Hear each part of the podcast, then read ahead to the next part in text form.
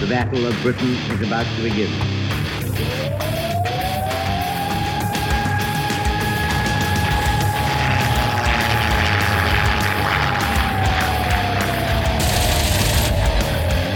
Deep right, we got tanks up there.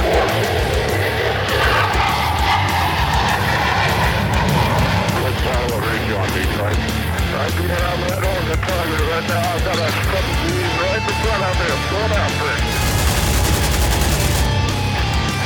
for it. Right, I got him. Welcome back to the Lead Pursuit Podcast.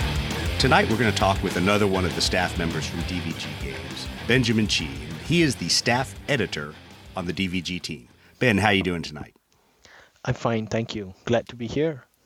Good to have you on the podcast. So, people will probably roll their eyes and go, "Staff editor? Why do we need to talk to the staff editor?" I mean, I mean, all he does is he takes the rules to make them look pretty, right? I mean, what what insight could this guy possibly have to give us? So, I I want to start off with with kind of a leading question: What the heck does the staff editor do? Um, I edit the rule books and pretty much anything else that needs that is published. So, rule books, campaign cards, um, counters, box fronts, box back, um, basically anything that sees print. Um, so we go over that with a fine tooth comb, um, and we look for errors, typos, um, of all kinds. So grammar errors, um, historical, factual errors, formatting errors, um, and basically give the overall product a polish on top of it as well. Um, so that's basically the main role that I do in, in the production of games.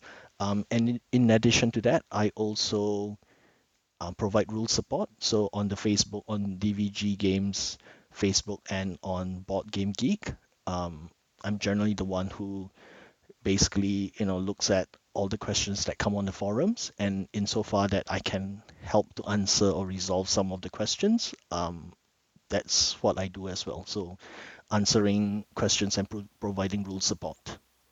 Yeah, yeah, absolutely, and obviously the latter.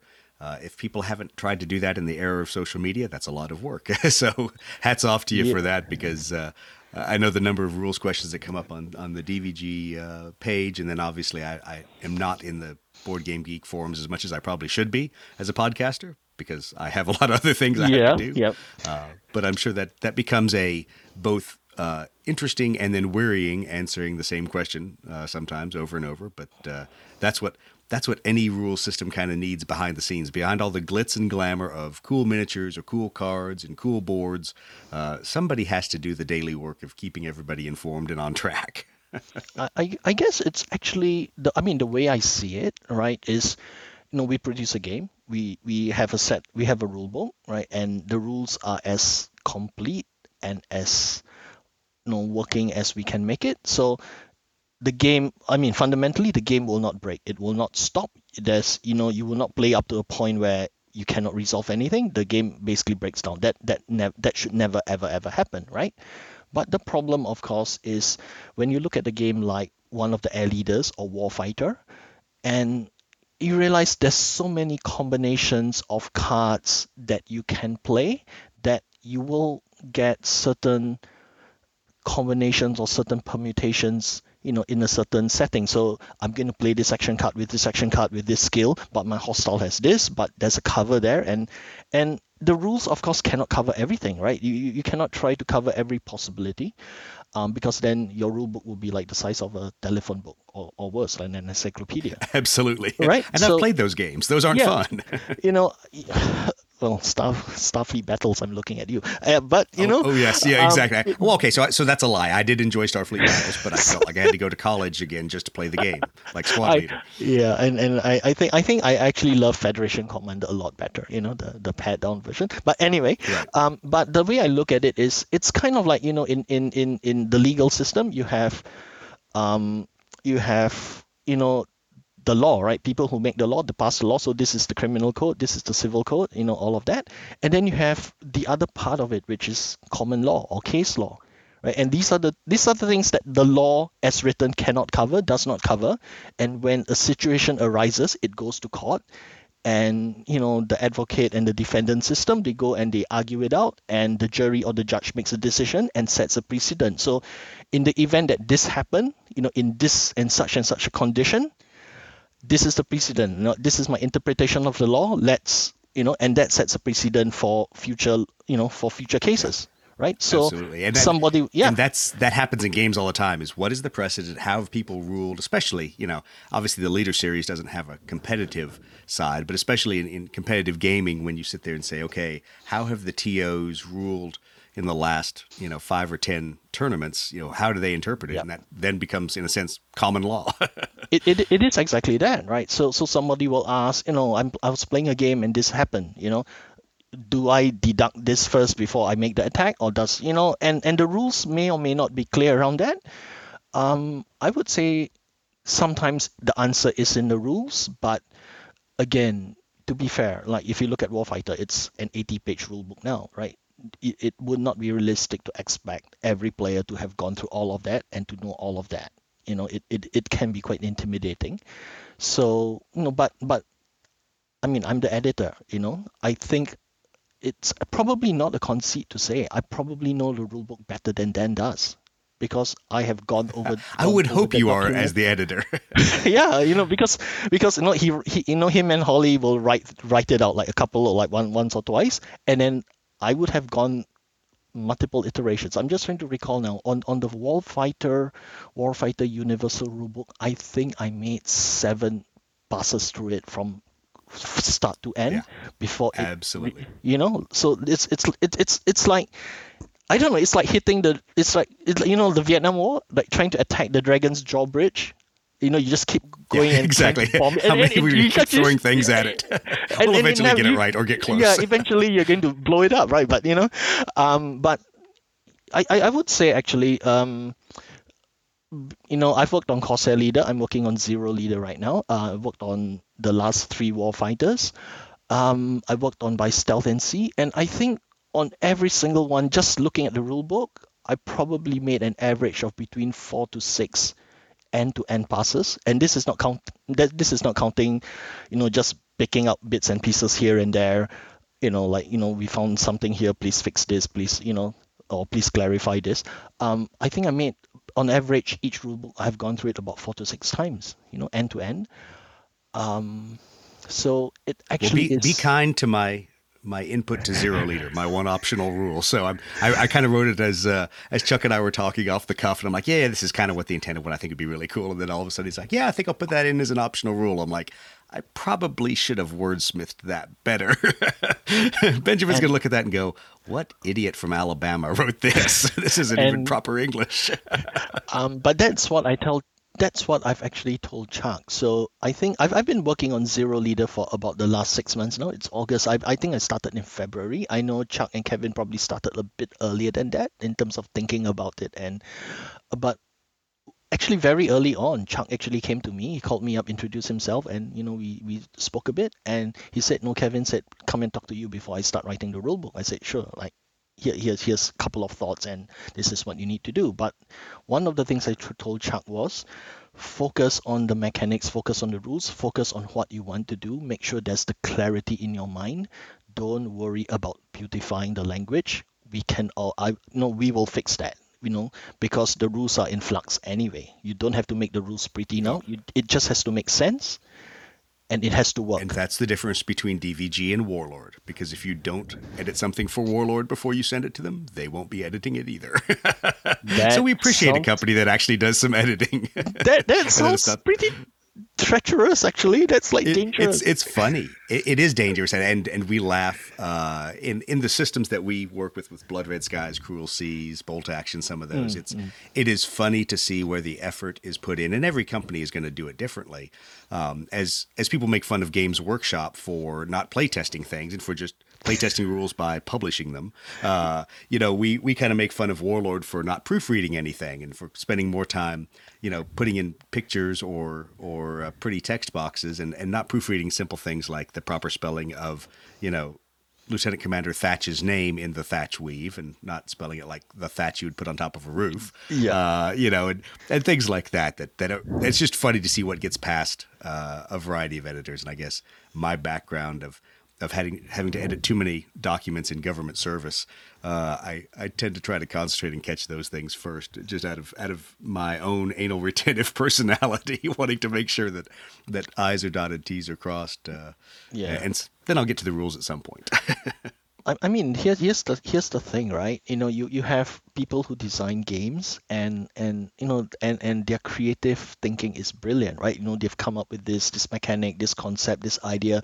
Let's, you know, I mean, I was just you know talking to a colleague earlier today about the Peloponnesian War and this mechanic where you play one side until it gets too powerful, and the game makes you switch to the losing side.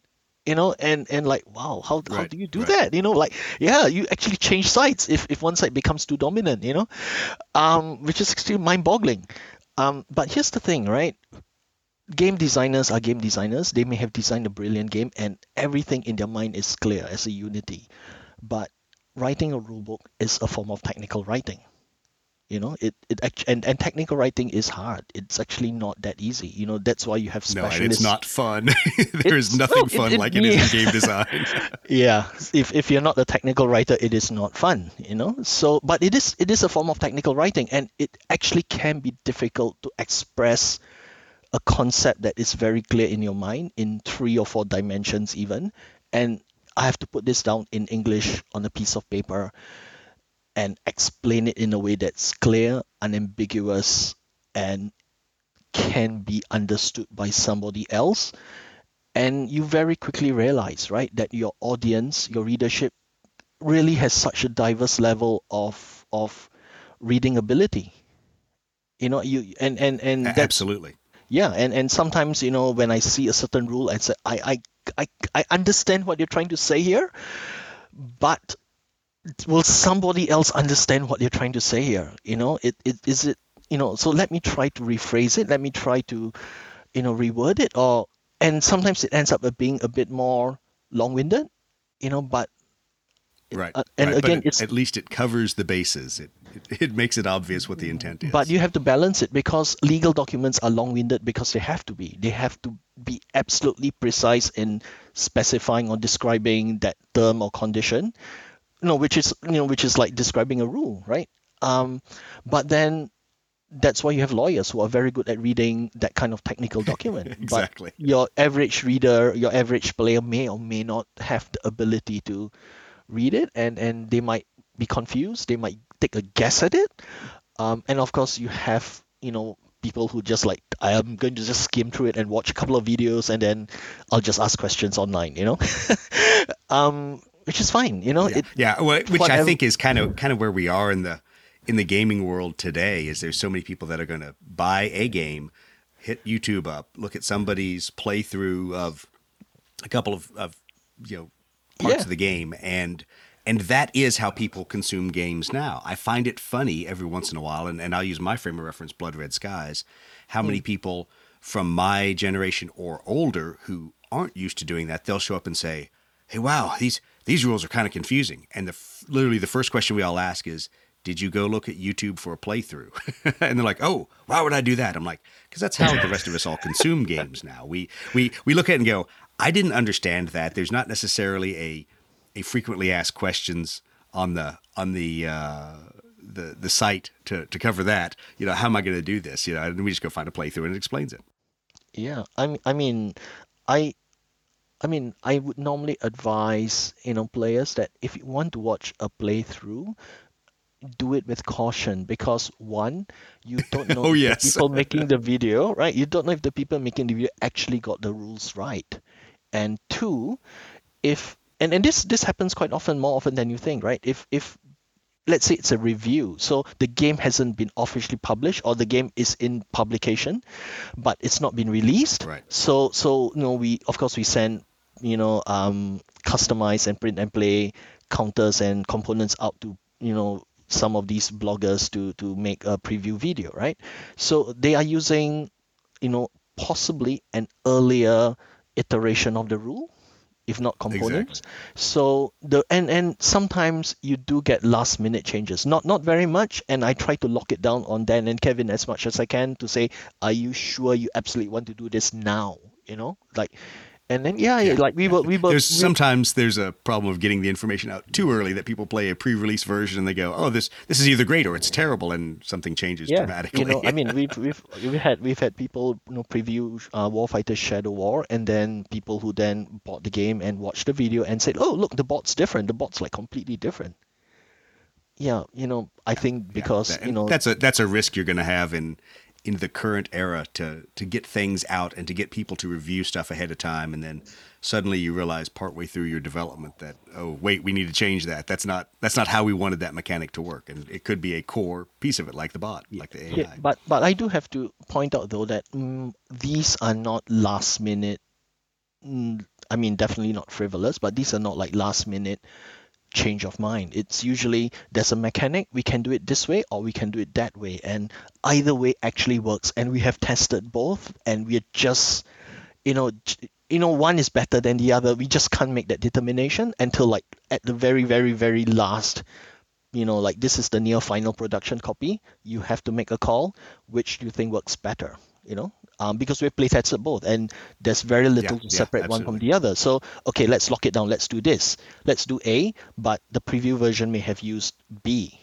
And then Well, that confuses people because people read the book, they watch the video, and they say, why, why is the rule not like the video? And you know what? Did you see when the video was time stamped? And you know, and but but this actually brings me to another. I guess you know, it's a nice segue to another point that rules actually do evolve as well. Um, obviously, we don't change rules as we go. Like it's not arbitrary. But for example, if you look at Warfighter, um, and the way the game expanded from its origins in you know Warfighter Modern, and then you know um, the European theater, the ETO, and then the Pacific, and every time I think that Dan has released a new iteration of Warfighter, he's always wanted to add something new. Like this is not just a reskin of the previous one. You know, it's not like we just took all the soldiers and changed all of them from I don't know, Third Army GIs to you know U.S. Marines in the Pacific. Like let let's introduce something new. Let's put a new mechanic in. Let's introduce a new concept. Let's introduce this thing called Hardy, you know, for environment. Let's let's put and you know to kind of expand the rule set and expand the gameplay. Um, so what happens is that the rules actually evolve. You know, um, A- So- Absolutely, and I've I've seen it in the leader series, uh, especially the air leader series piece, which is both wonderful and frustrating to me because I I love uh, when when Chuck and I were discussing some of it offline and and talking about some some things that I I hold sacred in the old original Hornet leader and Thunderbolt Apache leader from years ago under GMT's brand that didn't make it into the the later uh, DVG versions uh, the things that, that that he he and I talked about doing. I think it's awesome. My my frustration is there's times that I really wish they were back fit to the parts of the series that I love, like Hornet and Phantom Leader. And so, you know, playing uh, playing Hornet and not feel and feeling more on rails in that game than I do when I pick up Corsair or play through some stuff in Zero Leader, and I sit there and go, when can I get these things re-released with with these updated rules? Because they're they're cool mechanics and they're and they're things that I think sure they make the game more complex, make it a little bit slower, but they they add the the the taste or the flavor of aviation that I think um, when you when you go to kind of the the first part of the series to Hornet Leader just isn't there. I mean, all of a sudden it's a it's a bunch of pointy nosed airplanes that may have different descriptions and different weapons loads, but they don't they don't feel as different as uh, when you get to Corsair Leader and Zero Leader as some of the aircraft do. So I think that's that's always a challenge for you guys to figure out when to backfit things. Yeah, I, I think I mean when I remember like again when we were talking about zero leader, you know, you know, in, the early at the early stages, six six eight months ago, and I remember you know I, I mentioned this. I told Chuck like you know think about what you want to do, and you know rather than just look at Corsair leader, start from scratch, start from nothing, write the rules from the ground up. You know, I mean you can use you know Corsair and you know Hornet and the other rules as as a reference, but start from the ground up and build it up from there. And as you build it up, put your own things in. So you know Chuck has talked about you know the, you know his mechanics and all the new things that are going to that are going into Zero Leader. Um, and I think that's really the cutting edge of, of, of the innovation of the game. So it's familiar enough to people who have played Corsair or you know one of I guess Hornet or Phantom or IAF leader, you know the the the the the the, the, the leaders with the aircraft. Um, so it's close enough to be familiar, and a lot of the concepts are still there. You know, the fast and slow aircraft. You know, the use of um, in in Zero Leader it's called Samurai Spirit, but it's the equivalent in in Corsair Leader is you know, Gung Ho, right? You know, Gung Ho, exactly. Gung Ho. I'm all excited that there's an equivalent to that. you can do, you can, you know. But then he also, he's also added other things, you know, the resilience of the planes, the robustness, the mechanics. Um, everyone has asked about the kamikazes. I don't know why, but I, it's a cultural thing. I don't know why. It's it's like you can take the entire mm-hmm. Pacific War and boil it down to kamikazes for some people, and that's and that's the mechanic they want because they they've asked the same thing in Blood Red Skies. They're like, hey, so what trait card do I use to simulate kamikaze? I'm like, I I, I don't know, man. Somebody somebody call Andy and ask him because it doesn't make sense. I don't I don't care about that in my Pacific battles. yeah, and I remember thinking, you know, how how, how are you going to make this work? Because the the the, the Japanese forces basically remo- re, re, they resorted to kamikazes when they were losing. You know, you you generally don't f- sacrifice Absolutely. your pilots. Yeah, you're not going to start off with that on day one. yeah, so so you know you have to find a way to f- make it work in the game, right, without penalizing the player, but the Well, player yeah. would have you'd have to be like pretty desperate to be using a kamikazes in order to I don't know like get the victory points or to destroy the American carrier or whatever you know it it and I think that's what fascinates me the most with Zero Leader. And I've talked to Chuck about it. I talked to, to both Dan and Kevin about it. Is that Yeah. I am I am curious. Not so much curious yet to have actually kick, jumped into the Kickstarter. I'm sure I will, but uh, I, I am curious enough to to want to know how do I simulate that period of time, reward the player for making tough choices, but don't make it feel like no matter what your act of desperation, you're still going to lose the game. You know, and, and how how have you tweaked the victory conditions and things to, even though you're inevitably losing the war uh, on a on a machinery level at this point, just sheer numbers. Uh, how do you at least get through Yeah. and, and say you did the best you could with what you were handed? yeah but I mean to his credit I know Chuck has done a lot of reading up a lot of research a lot of I think more importantly synthesizing what he's read you know drawing on his experience as you know a veteran player of DVG games and then synthesizing in his mind this is what zero leader is going to look like. It, it's it's almost like I, I don't know I'm, I'm just thinking of an anal- analogy from the movies you know? You've always had the same two or three directors do this movie of a franchise and then let's just get this totally different not even maverick but just completely I was just going to say. J.J. Abrams and Star Trek. That that to me, if if it changes that much, uh, then then I will be happy. And, and I'm not saying that as a spear against DVG Leader Series games, but I think if it will take it in a totally that- new, different direction. That's not a bad analogy actually, because every director, you know, or in this case, every designer brings his or her own sensibility, his own creativity, his own ideas, and you know, credit to Dan that he's he was confident and I guess what's the word for it? He was, um, yeah, he was confident enough to say, look, you know, Chuck has a very good idea behind what he's describing. He needs to work it out, but we will support him, but let him run with that. You know, and Kevin will backstop him on the one hand, and Ben will backstop him on the other hand.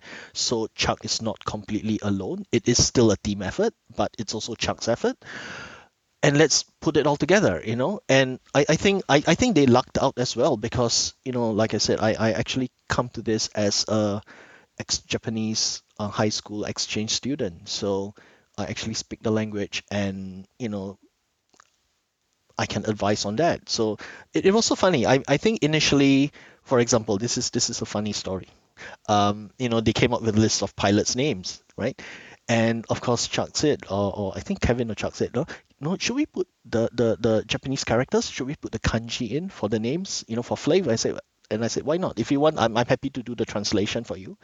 You know, so we, we put the, the pilots' names in there.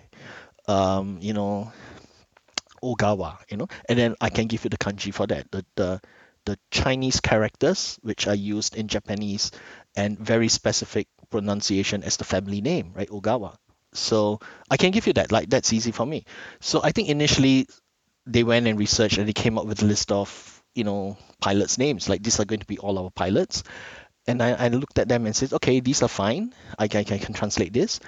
These, there's a whole bunch here that's really strange. These are very, I mean, these are not necessarily wrong, but they aren't very common Japanese family names. No, these are really, really uncommon. You know, um, I guess the equivalent might be, oh, let's look at some American GI names. We have Jones, we have Smith, we have Taylor. Oh, and we have a Szymanowski. then you have you know? Rabinowitz. Yeah, we have a Yeah, Rabinowitz, exactly. and, and then we have a Jacquino. You know, like okay, that's Yeah, that's not to say. Like you, how- wouldn't have a Jacquino or a Rabinowitz, but you know, Jones and Smith is more common, Well- more well, mainstream. and and so at least the the funny thing for me for having spent you know too much part of my life in Japan, and I love being in Japan. I love the culture. I am Yeah. absolutely horrible at navigating my way around because of the interface of you know. Katakana, hiragana, and kanji all together, and just when I think I know what something says, I look at it and go, "Why is there one character I don't recognize? Because I haven't studied well enough." Yeah, know? there- there- there- there is more that. power to you doing all that. You know, But but it, it was so funny because I, I remember I I, I pull out a whole list of names and this I, and I remember telling Chuck you cannot use this these names these have to change right like he, over here there's a Minami Minami is a Yeah. girl's first name never not in Yeah. any not in any universe would you have a Japanese pilot in the World War II called Minami you know that exactly. yeah. exactly. so so you know and, and I think I ended up and he said you know what smart Alec you give us the names you know like so I think I and and I I I, I think I think today I've probably given them like maybe 70 or 80 names I've, I, I think I think I probably named like that that's a cool level of detail. things that are that are both uh, culturally and at least within the rails of what you can determine would be historically correct are, are, Yeah. are pretty I mean, accurate. we- you know, we- you always have to. always- You need filler in a leader game of call signs, names, things like that. No, we we've done. I think we've tried to. So the the thing is that we've pulled out all the stops on this for zero leader. So we've got a new designer in with with you know a breath with like a breath of fresh air, like very good solid ideas that builds on Corsair Leader. It builds on the lessons we learned from Corsair Leader. It builds on the things we know worked and we liked on Corsair Leader, right? And we look at a lot, we look at all the feedback. We don't necessarily always respond because sometimes, you know, I, I don't, I honestly don't know how to respond to this without making it sound antagonistic or sounding like we're picking a fight. But we get it. You know, we, we hear your anguish, we hear your frustration, we know what's wrong and we see all of that feedback, right? So we took all of that, we distilled all of that, and you know we're trying to make it as good as we can. And it's not just it's a better gameplay. You have more planes. I think more aircraft types, more campaigns. Um, we, we we are trying something new with the rulebook. You know, for example. So so I actually what we Chuck and I were speaking I think last week, and I said, how about this? Let's put in some quotations just for flavor and so now you know and, and we you know i pulled out maybe 12 or 15 different quotations from um, miyamoto musashi Right. you know and his book Yep. of five rings and exactly. I have and a copy right behind me. and, and, and, and, and we put we put some of some of the quotes in there you know just just for flavor just just to add to that that what's the what's the word well, for well, it if know, you don't understand samurai spirit and some of those thinkings, you're you're not going to understand why the the air forces, and I'll say that of both the, the army and the Imperial Japanese. Navy, uh, acted the way they did and the things they did. And it's you know it's it's fascinating to me to to watch Chuck uh, work through some of the things and talk through some of it, and to see that there's a historical understanding that I think sometimes has been missing from at least the the Air Leader series. Uh, to to dig a little bit deeper and to to not just take it on the the the top level historical summaries, but to really um, dig in and, and ask the question of why. Why were these aircraft used, or why why were these aircraft seen as not very effective because they should have been if you look at them, you know, just the pure you know capabilities, yeah, and, and what what led the Japanese to not use them effectively sometimes.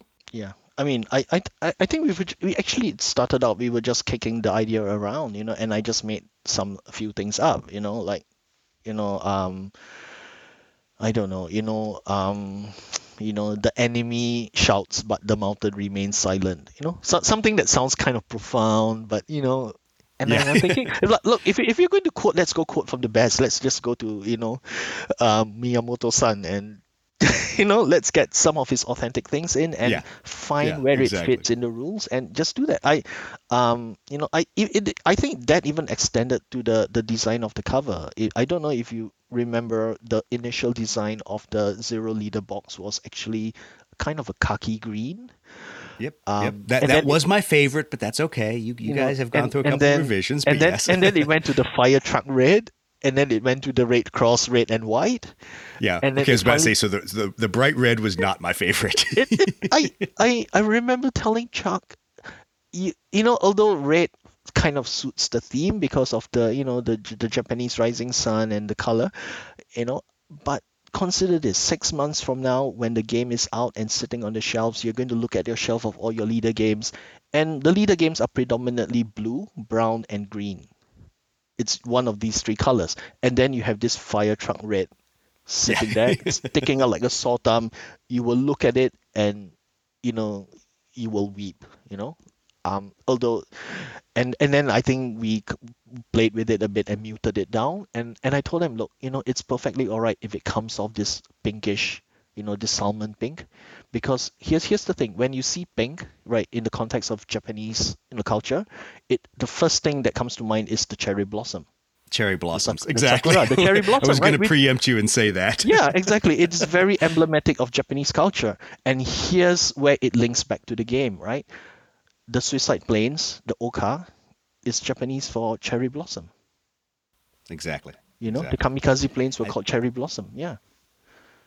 So, I think that- for people who have not spent time in Japan or or, or spent, um, you know, really delved into Japanese culture, I, I think it's interesting for, for them not to always catch some of the connections that are there because um, it's a it's a very complex and very different way of looking at, at the world. And so when when Westerners jump in and they think of the iconography or or things like that, they don't always think about um, the things that are that are intuitive to us color wise and are different in even different countries in, in Asia, but but especially in Japan. I, I always tell the story of eating soft serve ice cream and being an American and walking in there and thinking you know what flavors you're going to get. And you're like, oh, that's a that's gonna be grape or that's gonna be orange and it's either cantaloupe or uh, you know, red bean flavor, you know, all these other funny things that you're just not Yeah. expecting in the in the Western palate because you because you chose by color.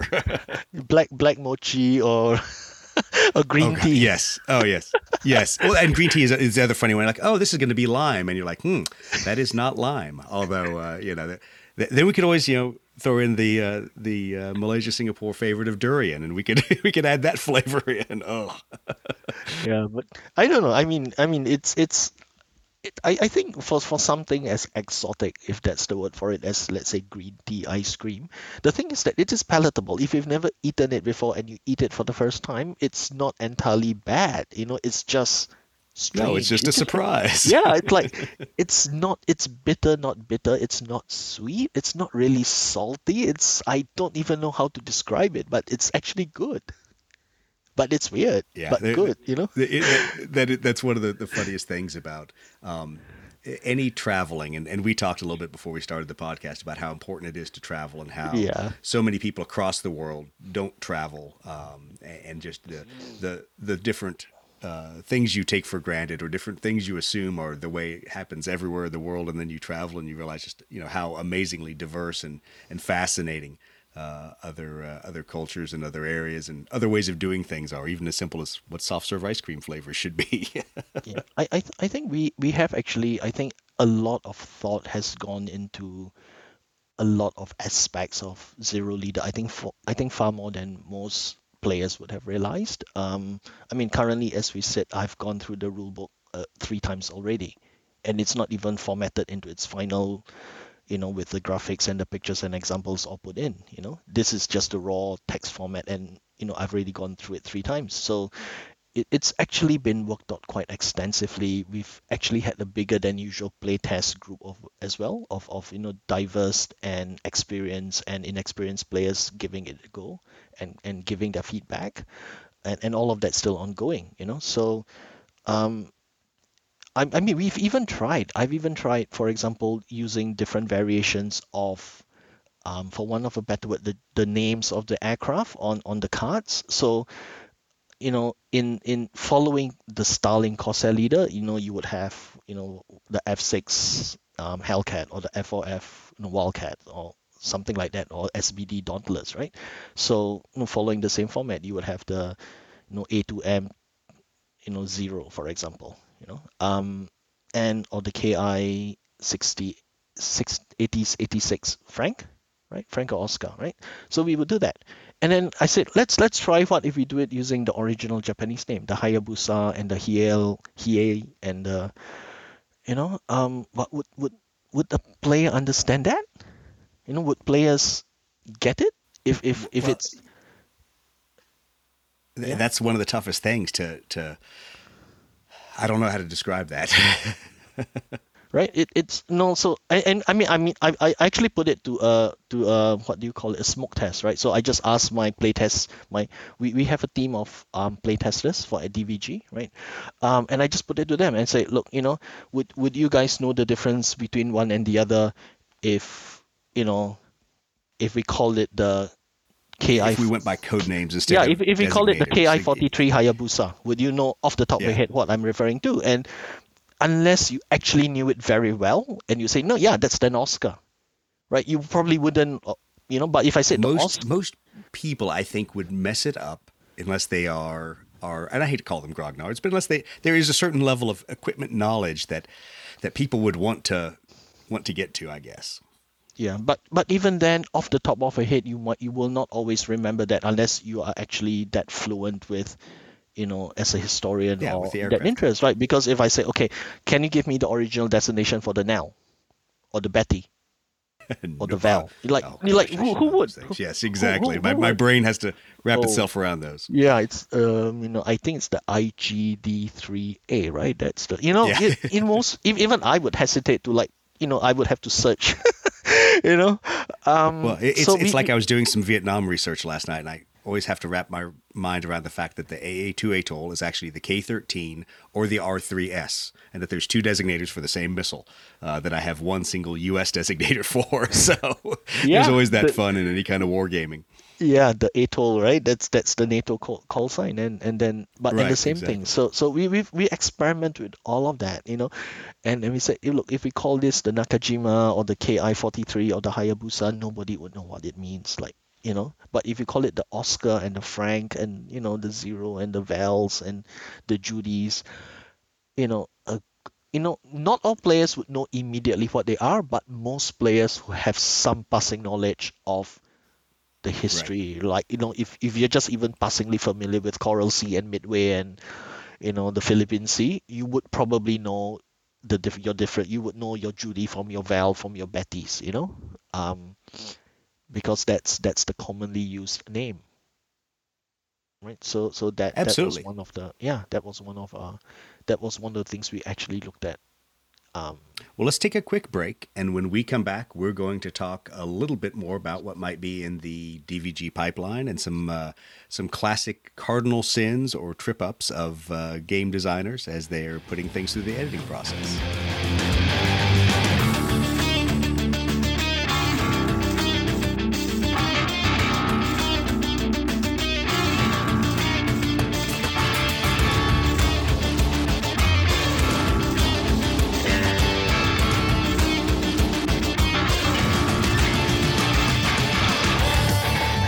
We're back. So we're going to talk about a couple things that have been seen out there in the wild on the DVG website and on Facebook. We know about Zero Leader. We know that there's a lot of work being put into that for the Kickstarter. We know there's currently expansions that will be delivered later on uh, in the year, early next year, for other leader series, for IAF, for Zero, or for uh, misspoke there, for B17, for Phantom Leader. Uh, also, there's Spruance Leader out there. Benjamin, you want to say anything about Spruance Leader and the, the work being done there? Um, I think at, at this moment, I'm just looking at what Dean is doing and just providing just a little bit of guidance and advice. But I think he's working through most of the shall we say, heavy lifting on, on, on his own at right now. And I think he's doing a pretty good job of it. He, he gives quite regular updates and, you know, collates quite a bit of feedback from um, all the interested players. Um, I, I think I think there's a lot of interest in that because Spruance leader really speaks to those of us who grew up in the Cold War, right? You know, the the the shall we say the Red October, Red Storm Rising era of, exactly of war games, you know. So so it, it is true, right? You, you you would speak to somebody from that time and we'll talk about, oh yeah, I remember six eight eight and oh yeah, I remember hunting the Krivaks. The Krivaks was such a PITA and and you would instantly know And what I'm talking about. A bunch about. of us were laughing. Yeah, we're, we're laughing about playing Harpoon, and I think that it took me longer to read the rule book than to actually play some of the games until you you you tried to simulate something that and I forget who was talking about it. Somebody on one of the podcasts was mentioning you could simulate an entire convoy crossing, and that's awesome because now you're going to play for five days just to get your your convoy through all the the Russian submarine blockades and surface ship actions, and yeah. we we did actually play I, I did play Harpoon actually the the third edition and we did actually play the Red October scenario at the end. So I'm just trying to recall. I think it's a couple of frigates and the Alpha hunting the Red October protected by one LA class Right. and one what's the other class? Um the the old you know the older class from the 688 that was that you know Right. was retired. So um, we actually played through that and it was actually brilliant because the the player who was playing the Red October, um, it was she actually. You know, this was in high school, and she actually captained the Red October like nobody ever did. You know, she used the um Excellent. the what do you call it the caterpillar drive, right? So like like nobody could like figure out what the noise was, and they couldn't lock on it, and then she blew the tanks and went to the surface, and you know the Russian submarines were still hunting her like I don't know in the second thermocline, and you know up on the surface the Red October is merrily sailing away into the sunset because you know she blew tanks and went to the surface, and for all all the world looking like another you know like a tugboat or something. Anyway, yeah, that was brilliant.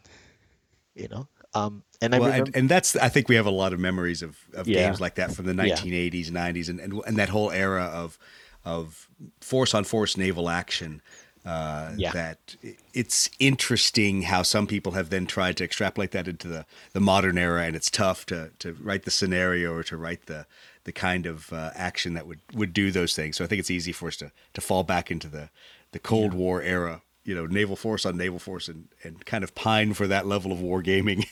I, I think there's a lot of work we have to do now just to make sure it's accurate as well. So you know, if, if and and especially if you want to do things like, okay, we're going to create a you know a I don't know Red Storm Rising scenario, um, you know mid 80s, right? So okay, mid 80s, um, USS Nimitz, right? Which carrier air wing was on the Nimitz? You know, and then if somebody puts carrier air wing five, like no, carrier air wing five was never on the Nimitz at that time.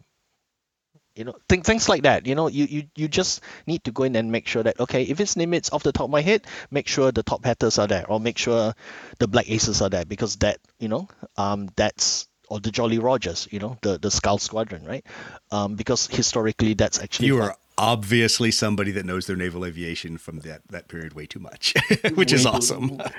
yeah that's you know that's i think that's nostalgia. That's that's the time we grew up in It know, absolutely the, the, is, cold war yeah. you know and and I, I remember somebody one of my classmates told me just to you know um one of my classmates told me like this amazing book is called red storm rising and you know just go just just go look for it buy it and read it. You'll love it and I said, okay, fine, whatever. Went to the bookshop, you know, found it, bought it. The- It was like four o'clock in the afternoon. Went home, six o'clock, started reading it.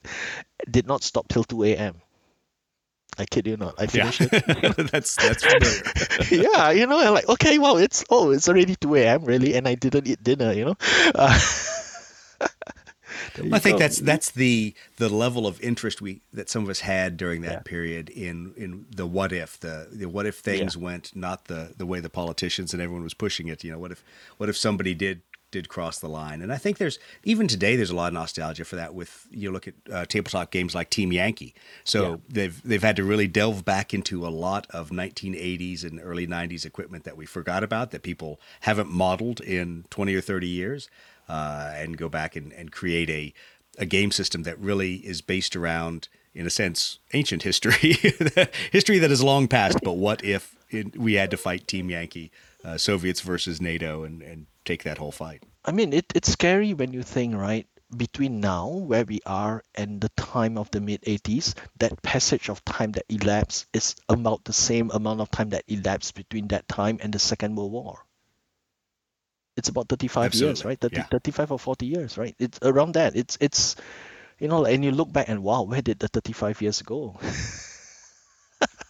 Yeah, I, I- I feel old when I look back and I go, those are some really cool pieces of equipment. I realize, yeah, those are seen as old by some standards. You know, we were, I was playing Team Yankee the other day with friends, Yeah. and we were laughing about playing, you know, quote upgraded M1 Abrams, and I'm like, oh my gosh, this is like a the first off the line Abrams with, that might actually have a night sight. You know, I'm like, ooh, I can shoot twice per turn. I feel all important. You know, No, Uh, it- so it- it's it's it's kind of funny when you look at that stuff compared Yeah. to what we what we model now for modern combat. I mean, I remember the first time I saw the F-18 Hornet, you know, at one of the air shows. I think it was it was actually a Royal Australian Air Force Hornet that flew all the way over, and and and I, I remember seeing like, oh wow, this is the Hornet the first time, you know, like, and it and at the time was like mid to late 80s, so it was like just newly operational. You know, like like the F-35 Oh, yeah. Lightning is to us now, like it's just only starting to become operational. And then, you know, I think a couple of years ago they were they've already started retiring the Hornets, you know, the first and second Absolutely, generation yeah. Hornets. all, all, all that's left now are the Super Hornets, the third generation Right. Hornets. Right. So, So, that's that's yeah. doubly frustrating for those that flew the F-18. You're like, you're retiring airframes that I actually have time in. I, you I, start I, really feeling old. I mean that's I, I remember seeing a report you know in the the the Austra- Royal Australian Air Force somebody was saying there that you know the, the the jet pilots now who come into the replacement training squadrons that's where you you know train to fly the Hornet right specifically because you're already qualified on jets but this is just to train you to fly the F-18s and the airframes of these F-18 trainers that the pilots are in are older than the pilots themselves Yeah, absolutely. Yeah, absolutely. you know- there's in the U.S. Air Force, there are three generations of pilots, at, and with some people I know that have flown the B-52. So both they and their grandfathers have flown that airplane, and that's Yeah. that's pretty amazing when you think about it. You know, so they. Uh, an airframe that took us all the way through the Cold War and is still still relevant and still being flown today in, in a variety of Be- missions. well I because they won't build or design something like this now you know Yeah, and, and you I just you couldn't. I mean, even if Yeah. even if you wanted to try to design some kind of uh, you know intercontinental bomber, there's too many technology constraints, too many too many of all these different things that you'd end up with a, a program as as we joke about like the B twenty one program um, that Yeah. you might as well build a space shuttle. It would it would probably be easier and uh, and less fraught with cost overruns and design overruns and people trying to put Yeah. you know 10 pounds of crap in a five pound bag. Um, Yeah. Unlike something like the B 52, where they're like, we just need a bomber that can drop a lot of conventional or can go one way with a nuclear weapon. yeah definitely well, cool. Well, we've been talking for a little bit under an hour. We've talked a lot about uh, the Zero Leader. We've talked about editing. We've talked about a variety of different DVJ, DVG game uh, projects out there. Um, but what I'd like to concentrate on a little bit is is guidance that you have for budding game designers and for people that think, hey, you know, I've got a really cool idea. Where should I take it? What should I do with it? Um, tell us a little bit what you think those game designers should concentrate on when they get ready to bring their idea, their project, uh, their baby, in a sense, to someone like uh, Dan and Kevin at DVG Games or any one of the major game houses. Where where are those big slip ups? What are the things that people traditionally get wrong? um i'm just trying to think here like how how do you even answer a question like that um i think Yeah, there, there's more things that you can do wrong than things that you Yeah. can do right. I guess Yeah. is the tough part. So I, I think it starts again with an idea, right? No, I want to make a game about the Peloponnesian Wars, right? So what's involved? Do your research, know your history. You know, above all, you have to be historically accurate, right? If it's a historical game, so you know, do your research, right? Start with an idea. Always try to have clarity around your idea. So you should know exactly what's going on with what you want to do at any given time. And if you've seen Dan's approach to designing games, right? Um, he starts with the theme, he starts with the idea, he builds it up from there. And then once he has the narrative and the theme, you know, I want to make a game about World War II Japanese, you know, pilots flying off aircraft carriers, you know, and you know, and it's got to be solitaire and it's going to have all of this. It's going to have targets, and you know, once you have that, then you start figuring how to turn all of that into game mechanics right? So do, how do i want to represent the targets? How do i want to represent oh you know, we're going to have cards for you know aircraft. Do i want to have separate cards for pilots and aircraft? You know do we want to do that? You know why do i want to do that? So you have to kind of work through you know your idea of in your mind what you want to do right? And and then convert it to the mechanics then that's where the research and development part comes in. You have to play through and try and you know figure out what works best. You have to balance things. Oh how do you want to represent the attacks? You know throw a die. What die? D10 2d6 3d6 like these are all mechanics right? These are all the details. You have to work it out. Um, i think where most games get stalled is at some point the what's the word for it the excitement of designing it wears out a little and you you're down into you know the yes. valley of darkness and you just have to trudge through and work through all the things because you know a game has a million and one moving parts you have to make sure all the parts interlock and work and do not jam you up right? And you just have to work your way through all of that. And that can be quite tough you know? It, it is actually quite hard. absolutely. and, and it's not fun. I, I i think sometimes it's the everyone concentrates on the fun of crafting the initial mechanics and, and putting some of the historical background in. And then when you get to the grind of making sure your mechanics are all consistent and and still are both narrative and easy to understand, um, and I can only speak this latest effort working on uh, Vietnam playtesting for Blood Red Skies and, mm-hmm. and, trying to craft and, and build some rules in there. You you find this never ending set of, as I'll call it, whack a mole. You're, you're out fixing one problem, and then when you do that, you break the interaction with another rule. So you have to go back and look at that rule. And it's it's very detailed work, and it's not a lot of fun sometimes, but yeah. It's what makes for a, a fun and, and easy to, to play system that doesn't contradict itself.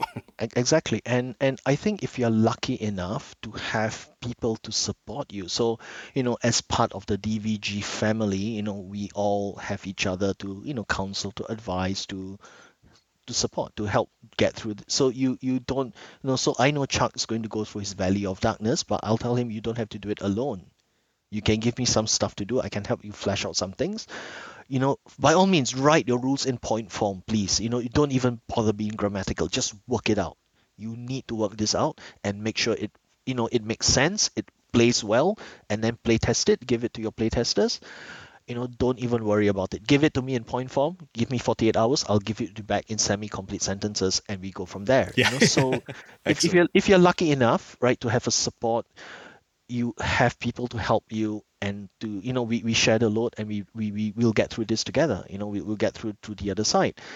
Um i mean it's it's happened. It, i mean i've gone through that the same thing myself. You know when when i you know when when dan you know asked me oh we want to do a couple of expansions for warfighter. Like do you have a couple of ideas you want to do? And i said you know the two things i've absolutely wanted to do from the moment i discovered warfighter is one i want to do something to do with the resistance either the french or the soviet resistance and two um, i want to do something about you know how the the British Royal Commandos used to charge about the U-boats to try to save the boat from sinking and try to recover the Enigma machine and the yeah, code books. Yeah. That's what I want to do in Warfighter. And he says, you know what, go for it. Go do it. So I had to sit down from scratch and work out, okay, what we're gonna do. We you know, I need French agents. I need do I want to represent the SOE agents? You know, and so so actually let me take a step back. So initially, you know, when when I pitched that, and I told Dan like I want to do a resistance, but I'm kind of thinking, do I want to do Soviet resistance or do I want to do French resistance? And then Dan gave me a look and says, you know, the Eastern Front is probably a whole core box on its own. yeah, be you careful know? what you start. and and and okay, I, I I'm not gonna say any more about that, but there is stuff in the works. So you know, and and I excellent, thought that's absolutely excellent. that's absolutely brilliant. The Eastern Front warfighter, you know, it is a whole box in its own, right? I mean, I'm just thinking the siege of Stalingrad would be like anyway. That would be like six million cards. Anyway, so you know, so I said, okay, let, say, that's a few too many cards even for me. Yeah, so so let's focus on that. So you know, and and I worked through that, and I said, look, this is this is the flavor I'm going to bring to the Maquis. statistically, the civilians will not be as powerful or as strong as the soldiers, you know, your regular GIs or Marines, right? The statistically they'll be, but they make up for that with a broad variety of skills. They have more stealth skills, they have more scrounging skills, they have more adaptability because that's what the resistance did. And then when it came to designing the missions, like I'm thinking, let's have less frontal attack missions, let's have more. Again, you know what? What does the resistance do? We deliver underground newspapers that's so mundane. Why are we delivering underground newspapers? But that's exactly what the resistance did. That's the flavor. because flavor, it's a right? key part of it. Yeah, exactly. Yeah, that's the flavor. You know, we want to smuggle the RAF pilot out. You yeah, know, everybody wants the big missions, the the, uh, the fancy smuggle the pot out, blow up the bridge, you know, take out the Gestapo headquarters. But Um, no, really, it's it's not. But I, I actually snuck one in that I also secretly wanted to do, not so secret anymore, which is to blow up the railway gun. Yeah, yeah. because we're, we're talking and in my mind i was thinking this is actually the northern part of france close to normandy. This is where the resistance cell is operating and that's where that's where the german rail guns would come along and try to shoot across the channel. Of course in prac- in history i think they never really worked because they were so complex. They would like fire once and then break down. Right, right. but but within the game right this is within the, the like this is like medal of honor but on the tabletop right? So i'm like yeah let's i mean let's now let, we now we know where the, the real inspiration is.